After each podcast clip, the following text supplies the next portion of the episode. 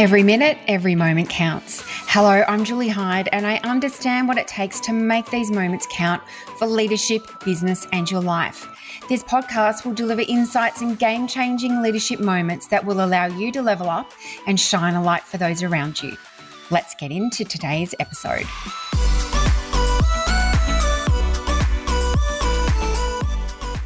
I'm here with the divine Jacinta Tynan. Jacinta is a highly regarded former Australian news presenter and journalist. She's also an author, MC, speaker, and life coach, and writes a regular column for Body and Soul magazine about spirituality. Jacinta has recently published her new book, The Single Mother's Social Club, and this is what we're going to chat about today. So welcome, Jacinta. Oh, thank you for having me, Julie. Pleasure. It's so good to have you back this time on the other side of the microphone. So this time it's all about you. Yes, I'm less comfortable on this side. Much rather be asking the questions. All right, well, let's kick it off because I've got so many questions for you.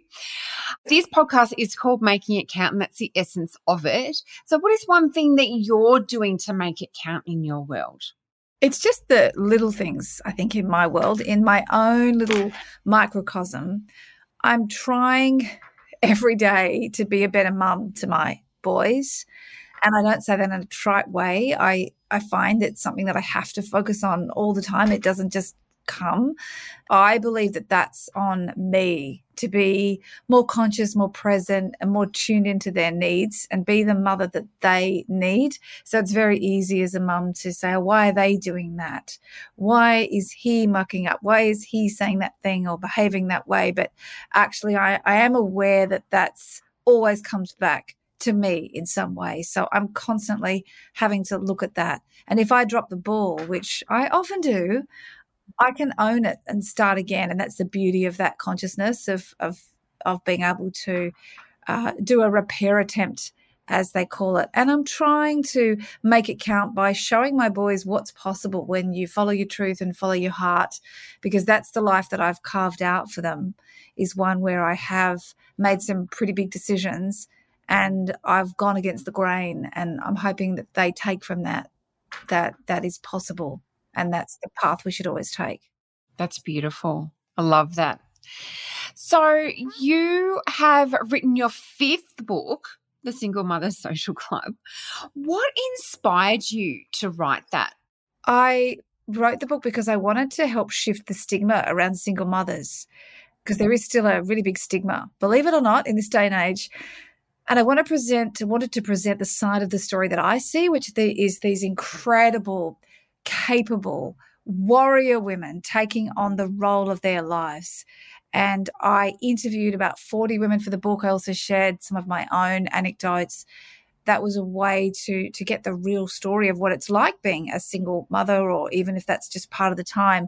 I wanted these women to feel seen and validated and not alone. And I also wrote the book for women who are contemplating being a single mother, because that's something I know a lot of people think about if they're in a destructive relationship or one that's not quite right, but they're often too daunted by the concept of doing it on their own, or women who are contemplating having a baby on their own via a donor or however, whatever means they want to do that. And they often find it overwhelming. So I wanted to reassure them as well that this is not just possible, that it's a really legitimate life choice. And I also wrote the book for those who have single mothers in their lives, i.e. all of us, so that they know how to step up for these women, because we need you. We need your support. Yeah, I love what you said there about the role of their lives, because I think that is absolutely true for mothers, and especially single mothers, in terms of, you know, playing that role model to their children who is with them, you know, quite often, most of the time. Yes, that's right. It is such a huge responsibility, and you're responsible not just for their physical well-being, but for your children's emotional well-being. Often you're the only adult, not always, but the only adult that they've got to turn to, and that's a lot of pressure. That's a lot on you. So it is the biggest thing we'll ever do. And what's the feedback been since you've launched the book? I've actually been overwhelmed. I have little messages still coming in on Instagram or via my website or however people find me. And that's what makes it all worthwhile, because writing a book is hard work. Anyone out there listening who's contemplating writing a book, it's hard work. And you are in the thick of it thinking, oh, is this going to be worth it? And so when you get those messages from people saying, this is the first time I felt peace in months, or I wish I had this book 7 years ago when I started on this journey, or thank you for expressing what I've been feeling and didn't know how to put it into words, all of these wonderful messages that have been coming in, that's what makes it worth it. And I'm really glad I put the work in, because if anybody reads this book and it makes them feel more validated and seen and that they're on the right path, then I'm so glad I took the time to interview all of those women and to put the stories into words. Yeah, perfect. And is that the key message that you would like people to take from the book, is about like you're not alone, there's a lot of people in the same position as you? Like what is the key message that you would like people to take from the book? I think it's that, yes, you're not alone, definitely, and that's why I called it the social club, because it's like the book is like a club. Look at all these people you have who are in the same situation, and also that idea that it's not the circumstances that cause suffering, because single motherhood is a struggle. It's tough. It just is. There's no way around that. But it's not our circumstances that are doing that. It's our reaction to that. And we get to control the narrative and the stories that we tell about our life, and we get to choose how we react. I want women in this situation to realize that single motherhood is not about being less than, or that we're not doing life right, because you often feel like that. There's that judgment that permeates, but that it's an empowered choice. I mean, obviously, in some cases, it's not a choice if your relationship broke up and you didn't want it to, or if you're a widow, of course. But otherwise, look at it as a choice that you made and feel emboldened by that. And it's an enriching path to take, raising kids on your own. I have a chapter in the book called The Upside. And when I wrote that, I asked all the women I interviewed to share their upsides to single motherhood, and they were endless. There are so many. And I'm hoping that when readers read that they'll shift their perspective of single motherhood and actually feel proud of themselves for this incredible role that they're living out. I love that. And you're so right. Well, we don't necessarily have the choice about what happens to us, but we certainly have a choice about how we respond to it. So, Jacinta, you're a single mom yourself, and you've had to navigate a lot of change. So what did you learn about you when you were first placed in that situation? I think, like a lot of women who head out on this path, I didn't realize how tough it would be. Many women don't, because I was just focused on the next steps. I was almost in survival mode of getting my children to a safe place, emotionally safe, leaving our home, packing up their stuff and changing the course of their lives. I felt very alone. I felt lonely at times, and I felt hugely responsible. I guess I am, for the well-being of my sons and for our whole future. It was in my hands. I was the only grown-up in this situation. And I had single-handedly made a decision to change the trajectory of my little boys' lives. And that's just such a huge weight of responsibility. I really had nowhere to go. I could either collapse in a heap or I could grow from that. So I was forced to look within and find strength I didn't know I had, and that is the incredible growth that comes from that. And I've learned so much about myself. I do not recognize myself from the woman I was when I left, but I wanted my kids to see that side of me, to not see this person who wasn't living in her truth and was tiptoeing around. I wanted them to see the woman that I was before all of this. I go to a kinesiologist, and he suggested once that I write a list of the, quote, gifts of my suffering. And that was a real turning point. It was an exercise I did, and I include that list in the book, actually. I might have left a few things out, but most of it's in there. I came to see the gifts in that, and there are always gifts in any kind of struggle. And some of them are finding the strength that I mentioned, the feeling empowered, taking responsibility for my life, because when you've got another adult there, you don't always have to do that. You can hide. I think one of the huge ones was to stop the victim narrative. I was running a real victim narrative. Poor me, look at what's happened to me, look at the things that have gone wrong.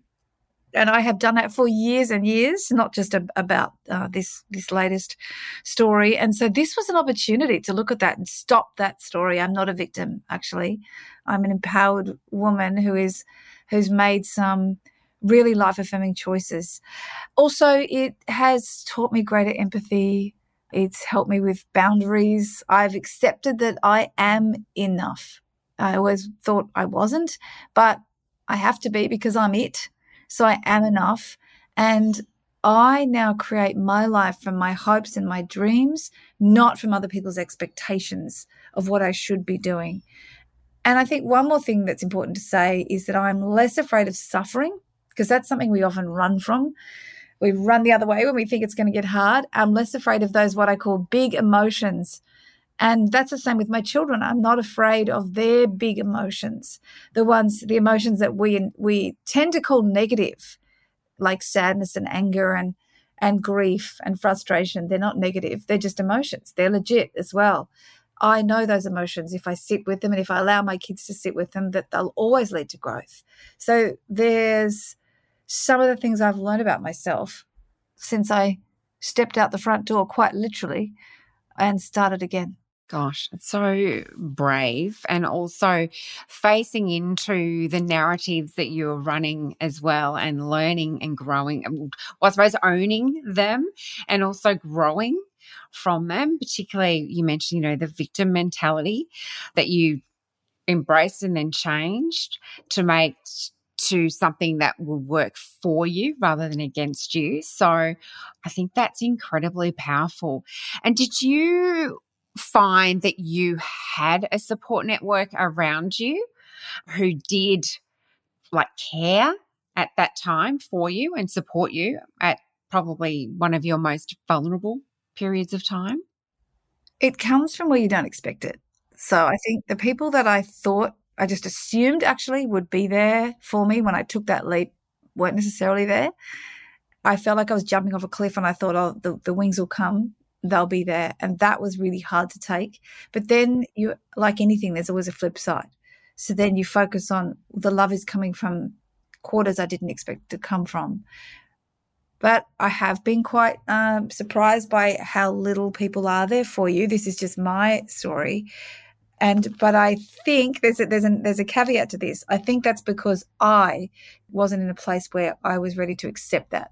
So then you don't necessarily attract it, because I had very much, I'm still working on this actually, this is a big one of mine, that I do everything on my own. I've got this, I don't need anybody else, I've got it sorted. And so then that's energetic, right? So people pick up on that, so they may not necessarily step in. I'm getting better at accepting generosity and kindness and support. And I'm also working out that I have got this, and I can do a lot of this on my own, but I don't necessarily need to. We are all leaders, but you cannot be a leader of others unless you are a leader of self first. Over the past 2 decades, I've empowered hundreds of leaders to deliver positive impact to the business they are representing, resulting in extraordinary sales growth and high staff retention rates. I'm often asked the question, how can I work with you, Julie? Here's how. I present 1-hour keynotes to corporations, providing practical tools and strategies for leaders and their teams to take control of busy, to be intentional with their actions, and achieve the high performance results that they're looking for. I also work one-on-one with a select few ambitious and courageous leaders who understand the key to creating their success starts with them. So if you'd like to connect, you can find me at juliehyde.com.au. So I think there's a lot of messages in this book, not only for single mums, but for women in general, because something that really saddened me, in the book and hearing about it, is that social exclusion and judgment that single mothers experience. And that's another thing that I really resonated with, because being single for 10 years in my 30s, I found that I was very much excluded from certain social situations and judged. I don't have children.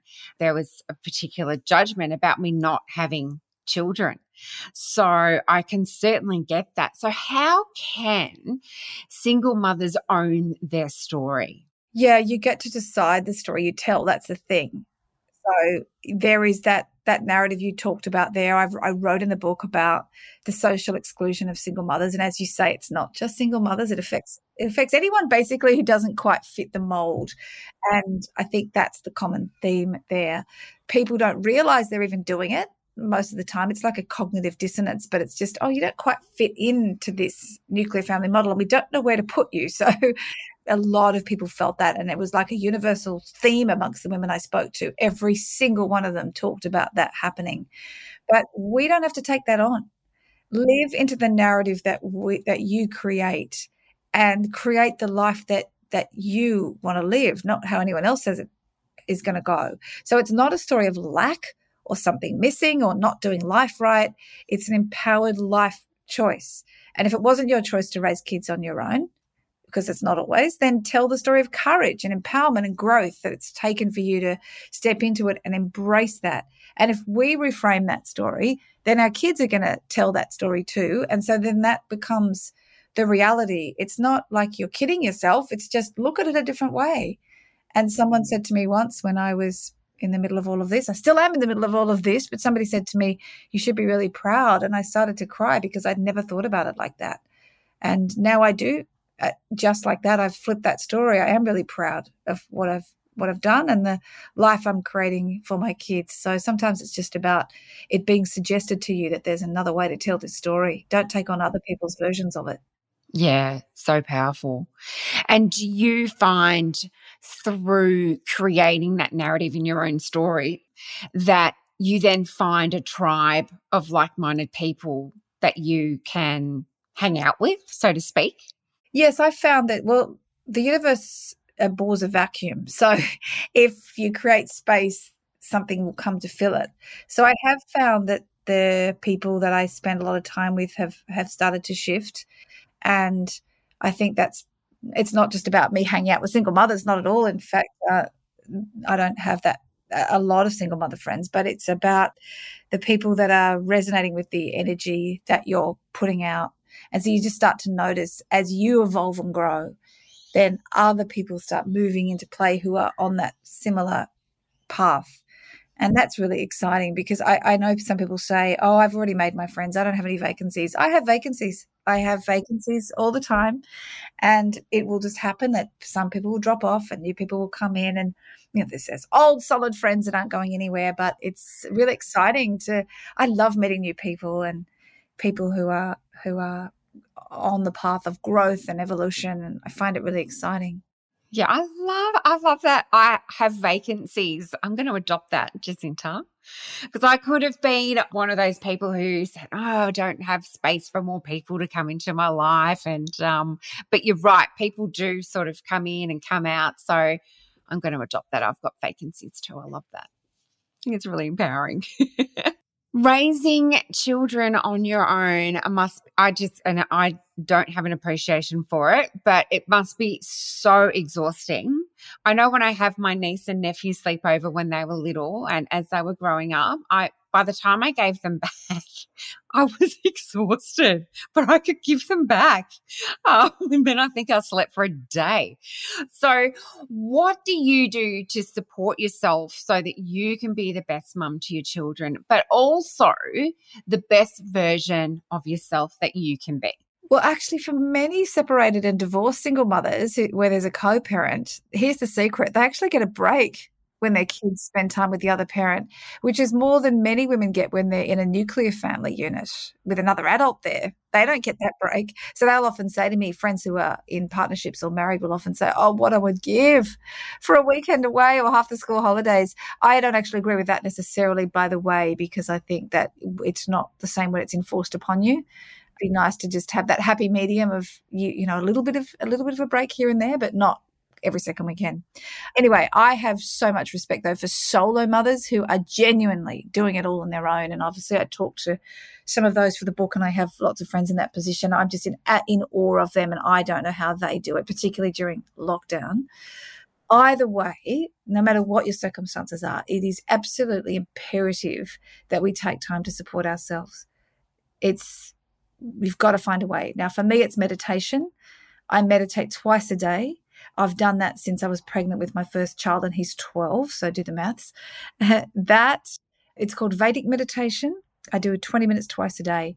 That keeps me calmer than I would be otherwise. I don't say it keeps me calm because it doesn't all the time, but calmer than I would be. It keeps me more present and focused and much more self-aware. So I know that it's that meditation. It is so incredibly powerful, and that is what gives me those tools to not to get it right all the time, but to be able to look at myself as if from above and realize what I'm doing and own it and take responsibility. And only then can you look at it and shift it. Okay. So meditation is your thing. And I know you're incredibly disciplined with that. Well, I can't miss it actually, because if I do, I can't sleep. So it's not that people often say to me, oh, you're so good with your meditation. But it is, if I don't do it, I grind my teeth and I can't sleep. So I have to do it. Mm. So what do you say to people who say they don't have time? Because I hear that excuse all the time.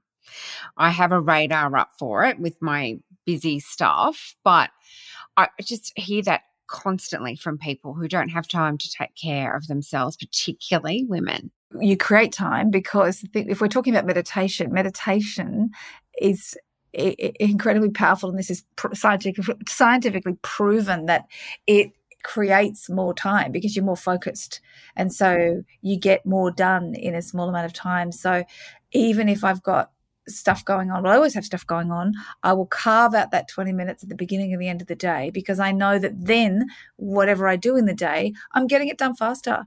You just have to make that time. You do have the time. If you look back through the day, there would be 20 minutes that you've scrolled on Instagram or read a magazine. Who reads a magazine? But online, yeah. or chatted to a friend about nothing, or stared out the window. You will always find the time, and then when you do, the time that you have, you'll be better.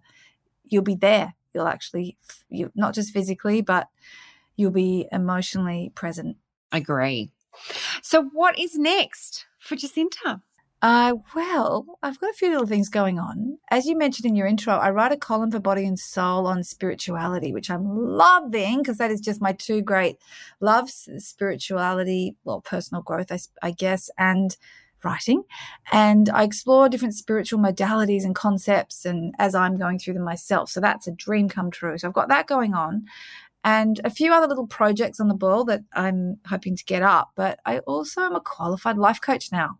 So I went and did a diploma in positive mental health coaching. It's something I've been interested in for a while.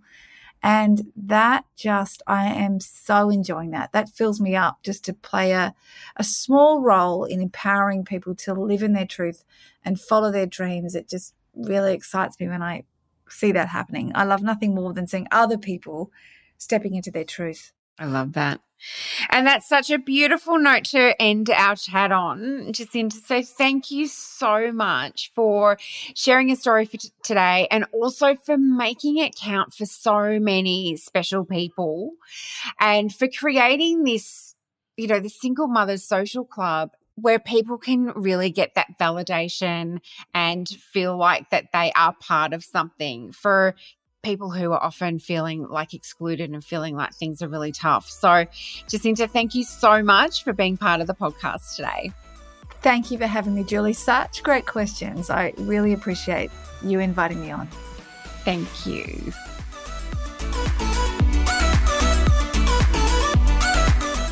Thank you for listening to today's episode, and I trust that you enjoyed leaning into one of the precious moments shared. I invite you to leave your thoughts as a review in support of this show. You can also share with your network and even rate and review it. I would appreciate that feedback and connection. I'd love to connect on LinkedIn or Instagram via my handle, Julie Hyde Leads. Until next time, live and lead intentionally and make it count.